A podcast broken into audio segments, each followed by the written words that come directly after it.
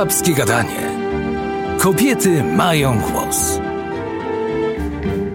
Dzień dobry, przed mikrofonem Joanna Porębska. Dziś w cyklu Babskie Gadanie Kobiety mają głos. Wojenna historia bezinteresownej pomocy i wielkiej, choć tragicznej miłości. Moim i Państwa gościem jest Teresa Wątor-Cichy, historyk Muzeum Auschwitz. Dzień dobry. Dzień dobry. Wspólnie postaramy się odmalować portret kolejnej kobiety, zwykłej i zarazem niezwykłej. Dzisiejszą bohaterką jest Anna Zabrzeska, często określana bohaterką z Auschwitz. E, nie bez znaczenia tutaj jest fakt, że Anna Zabrzeska urodziła się w 1923 roku, więc w chwili, kiedy Niemcy założyli KL Auschwitz, ona nawet nie miała 18 lat, ale zdecydowała się od razu pomagać. Na czym ta pomoc polegała? Zaangażowanie w pomoc y, właściwie przyniosły wydarzenia już y, z września 1939 roku. Mianowicie wybuch wojny i konsekwencje polityczne, czyli podział ziem polskich i włączenie miasta do III Rzeszy spowodowało bardzo wiele zmian, jeżeli chodzi o życie y, codzienne mieszkańców miasta. Y, Anna była uczennicą w 1939 roku, miała 16 lat, uczyła się w gimnazjum mm, oświęcimskim y, i wkrótce ta nauka została przerwana. Y, żeby nie być wywiezionym na roboty przymusowe, dziewczęta w tym wieku były zobowiązane zgłaszania się do biura zatrudnienia, tak zwanego Arbeitseinsatzung, i po prostu podejmować pracę zarobkową, czyli y, jej życie zmieniło się natychmiast. Poza tym no, też trzeba mm, mieć na uwadze to, że nagle stała się obywatelką Rzeszy. Oświęcim był w Rzeszy.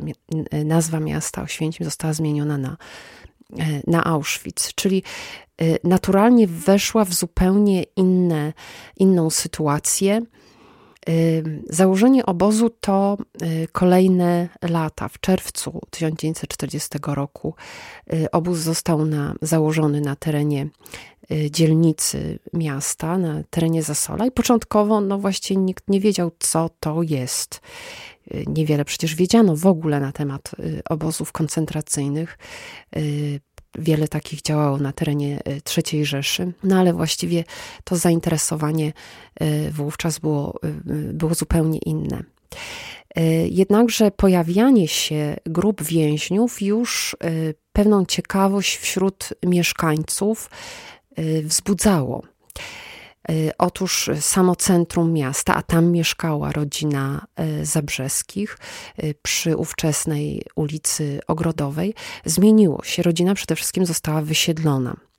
Bardzo wiele rodzin polskich zostało wysiedlonych, po prostu musiało szukać sobie nowego lokum. Jak wspomina, mieszkali u znajomych, gdzie zajmowali jeden pokój a wcześniej y, byli y, właścicielami y, domu obszernego, willi wręcz. Rodzina Zabrzeskich to była rodzina, rodzina mieszczańska. Obydwoje rodzice pracowali zawodowo, mama była nauczycielką, więc ta sytuacja finansowa rodziny była, była niezła.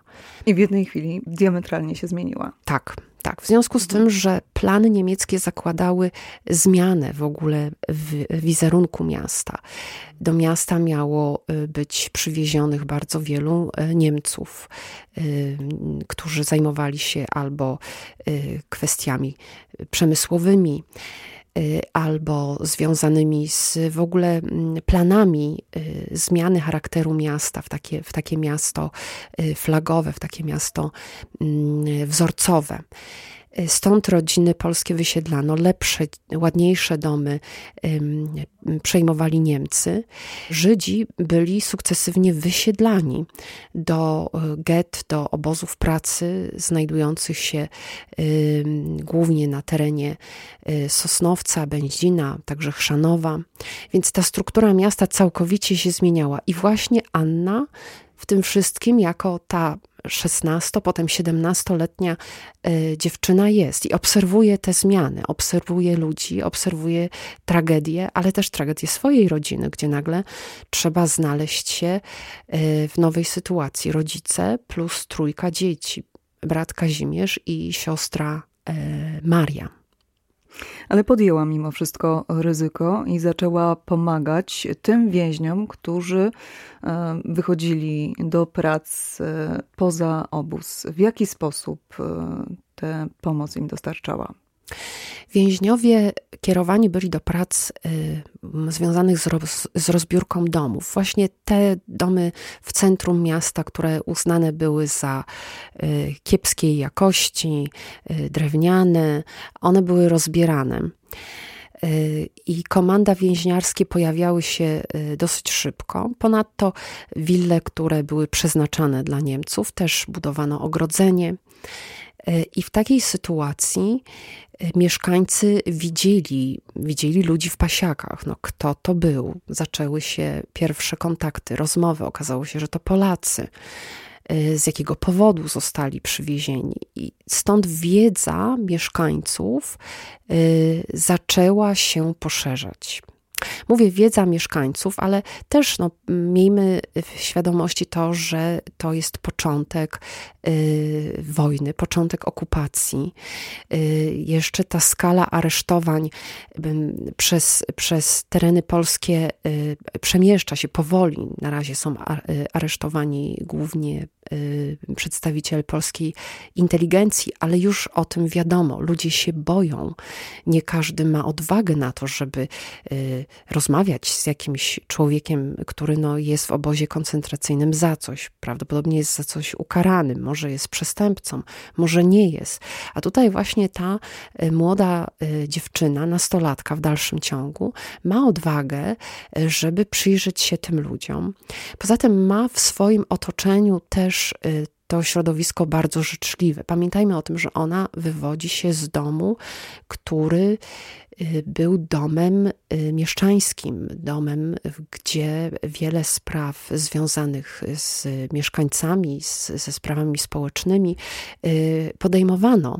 W związku z tym ta wrażliwość na los innego człowieka, e, tego, który rzeczywiście potrzebuje takiej konkretnej fizycznej pomocy w postaci żywności, w postaci leków, gdzieś już w niej została zaszczepiona.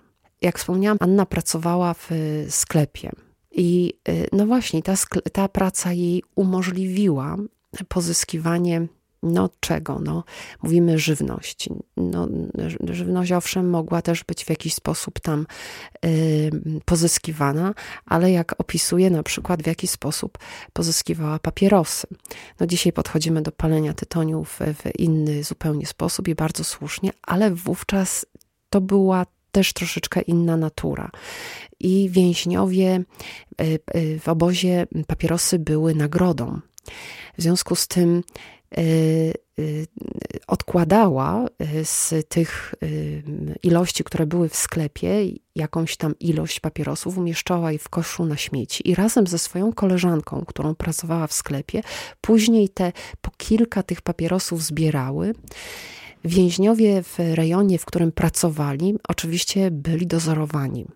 Był kapo, czyli więzień, więzień funkcyjny, który miał sprawować bezpośrednio nadzór nad grupą e, więźniarską i był też SS-man.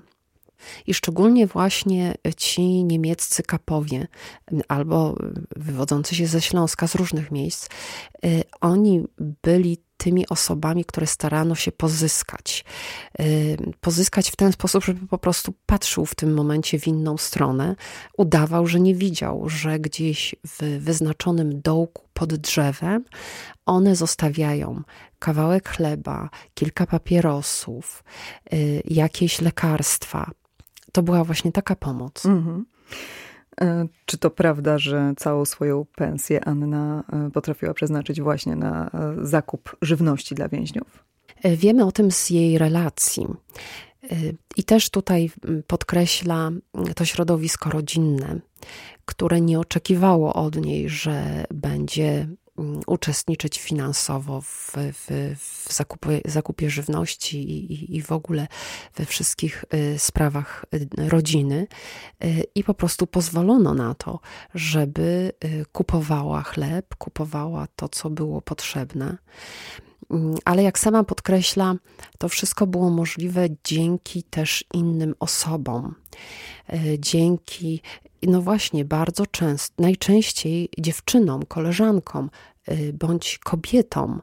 Wspomina tutaj Janinę Kajto, wspomina y, Helenę Stupkową, wspomina koleżanki z Brzeszcz, czyli tej miejscowości sąsiedniej, które pomagały w dostarczaniu y, leków. Więc była to y, cała grupa osób, która w jakiś sposób dostarczając bądź jakiś produkt dokładnie, e, bądź e, pomagając przy kontakcie bezpośrednim z, więźnia, z więźniami, w tą grupę, e, w tej grupie uczestniczyła. Ale rzeczywiście najważniejsza tutaj była właśnie ta odwaga i takie przekonanie, że to, co robią, jest dobre, słuszne, ważne i nie boją się. W tę pomoc więźniom zaangażowany był też brat Anny, Kazimierz. On zdobywał kontakty, tak? E, w przypadku Kazimierza e, ta pomoc e, nawiązana była w troszkę późniejszym okresie, mianowicie kiedy rozpoczęła się budowa zakładów chemicznych w Monowicach, w miejscowości sąsiedniej, i grupy więźniów były przeprowadzane najpierw z obozu macierzystego właśnie do Monowic. E, wówczas mieszkańcy miasta po prostu widzieli całe duże komanda więźniarskie, które wczesną, wczesnym rankiem, bladym świtem wręcz maszerują w stronę Monowic i wieczorem maszerują z powrotem, niosąc ciała więźniów, którzy są wycieńczeni, pobici, nie mogą sami iść, yy, ponieważ liczba więźniów musiała się zgadzać, w związku z tym musieli być przyniesieni do, do obozu. Y, I w takich okolicznościach również y, brat y, zaczął uczestniczyć w tej, w tej pomocy. Po prostu pewne, pewne sytuacje, pewne możliwości były łatwiejsze do mm, zorganizowania właśnie mężczyznom. A jak długo trwała ta pomoc Anny? Pomoc Anny trwała właściwie y, cały okres, okres okupacji, ponieważ wspomnieliśmy tutaj mm, budowę, przebudowę, rozbiórkę domów w centrum miasta, czyli tam, gdzie rodzina mieszkała, tam, gdzie Anna pracowała, potem komanda więźniów, które wychodzą do pracy y, do mm, Monowic.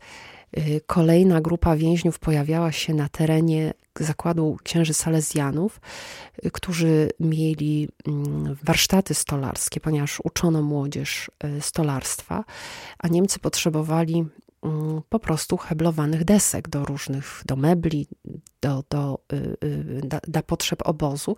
Stąd komanda więźniarskie przychodziły właśnie do tego zakładu i tam też w różny sposób te y, nastoletnie dziewczęta interesowały się y, potrzebami tych więźniów więc to była kolejna grupa.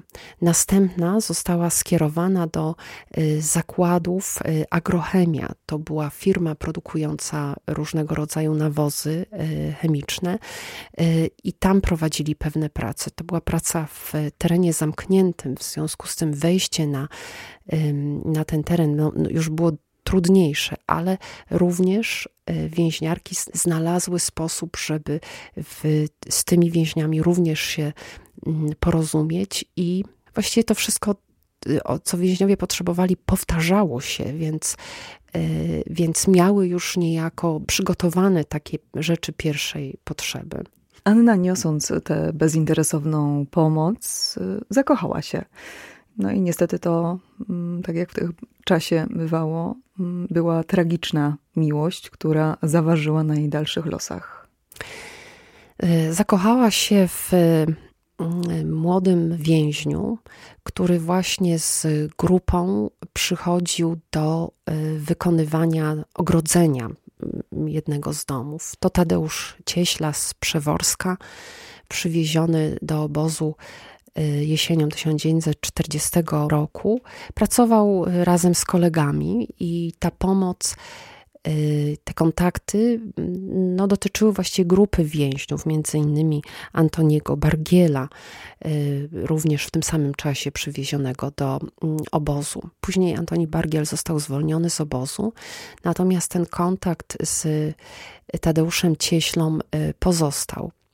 No właśnie, dla nas dzisiaj to się wydaje takie zupełnie e, irracjonalne. Przecież to była wojna, przecież to wszystko było tak niebezpieczne. Front się przetaczał, aresztowania, egzekucje e, różnych ludzi w różnych miejscach, więc no, wiele spraw można było odłożyć na, na później. Tyle tylko, że my wiemy, że wojna e, skończyła się w 1945 roku. Obóz y, został wyzwolony w, w, w styczniu 1945 roku, natomiast ci ludzie nie wiedzieli, więc dla nich pewne sprawy y, miały zupełnie inny wymiar i dlatego pojawiały się właśnie bardzo, bardzo głębokie uczucia.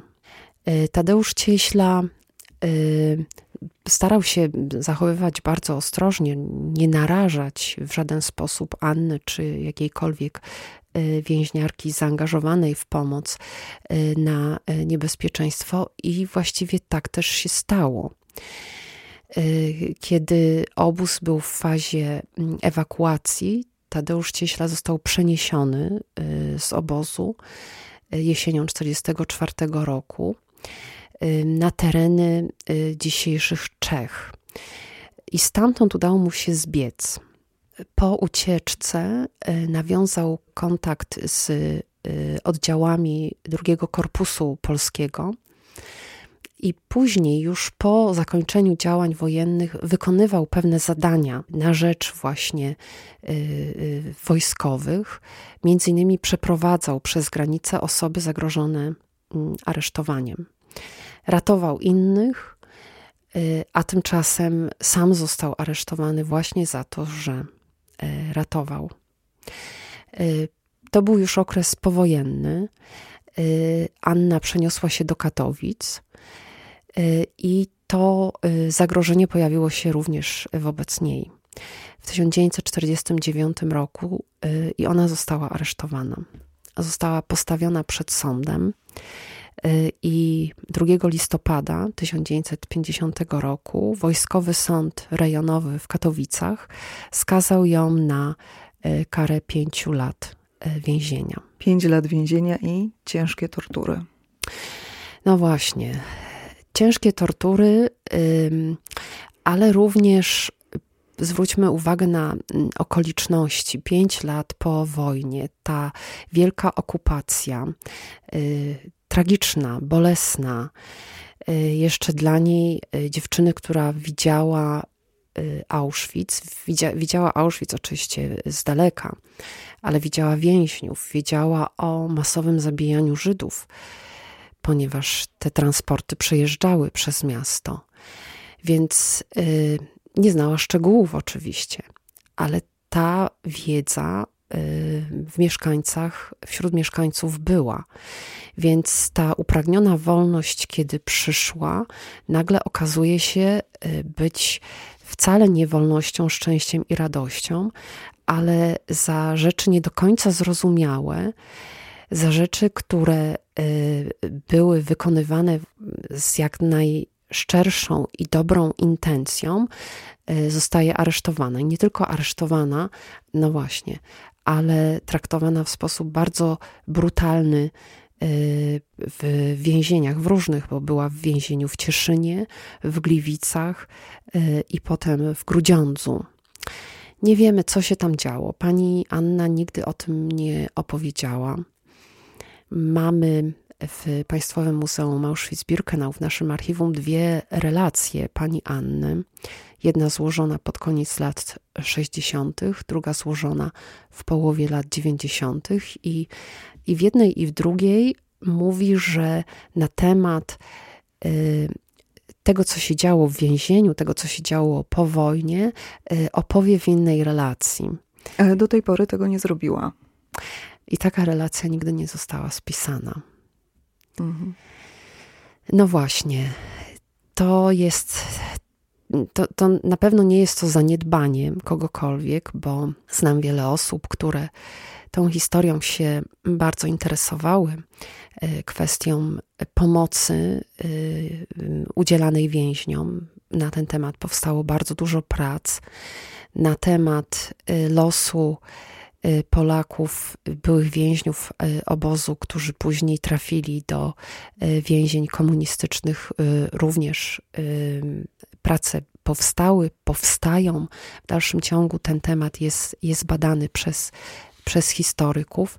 Tyle tylko, że e, pani Anna chyba e, nigdy nie była e, w stanie, mówię była, ponieważ w tym roku obchodziła setne urodziny, które pięknie były świętowane w, w jej domu przez rodzinę, przez przyjaciół, przez władze miejskie, ale prawdopodobnie nie jest to już moment, kiedy Y, można wrócić w rozmowie z nią do tych, do tych wydarzeń.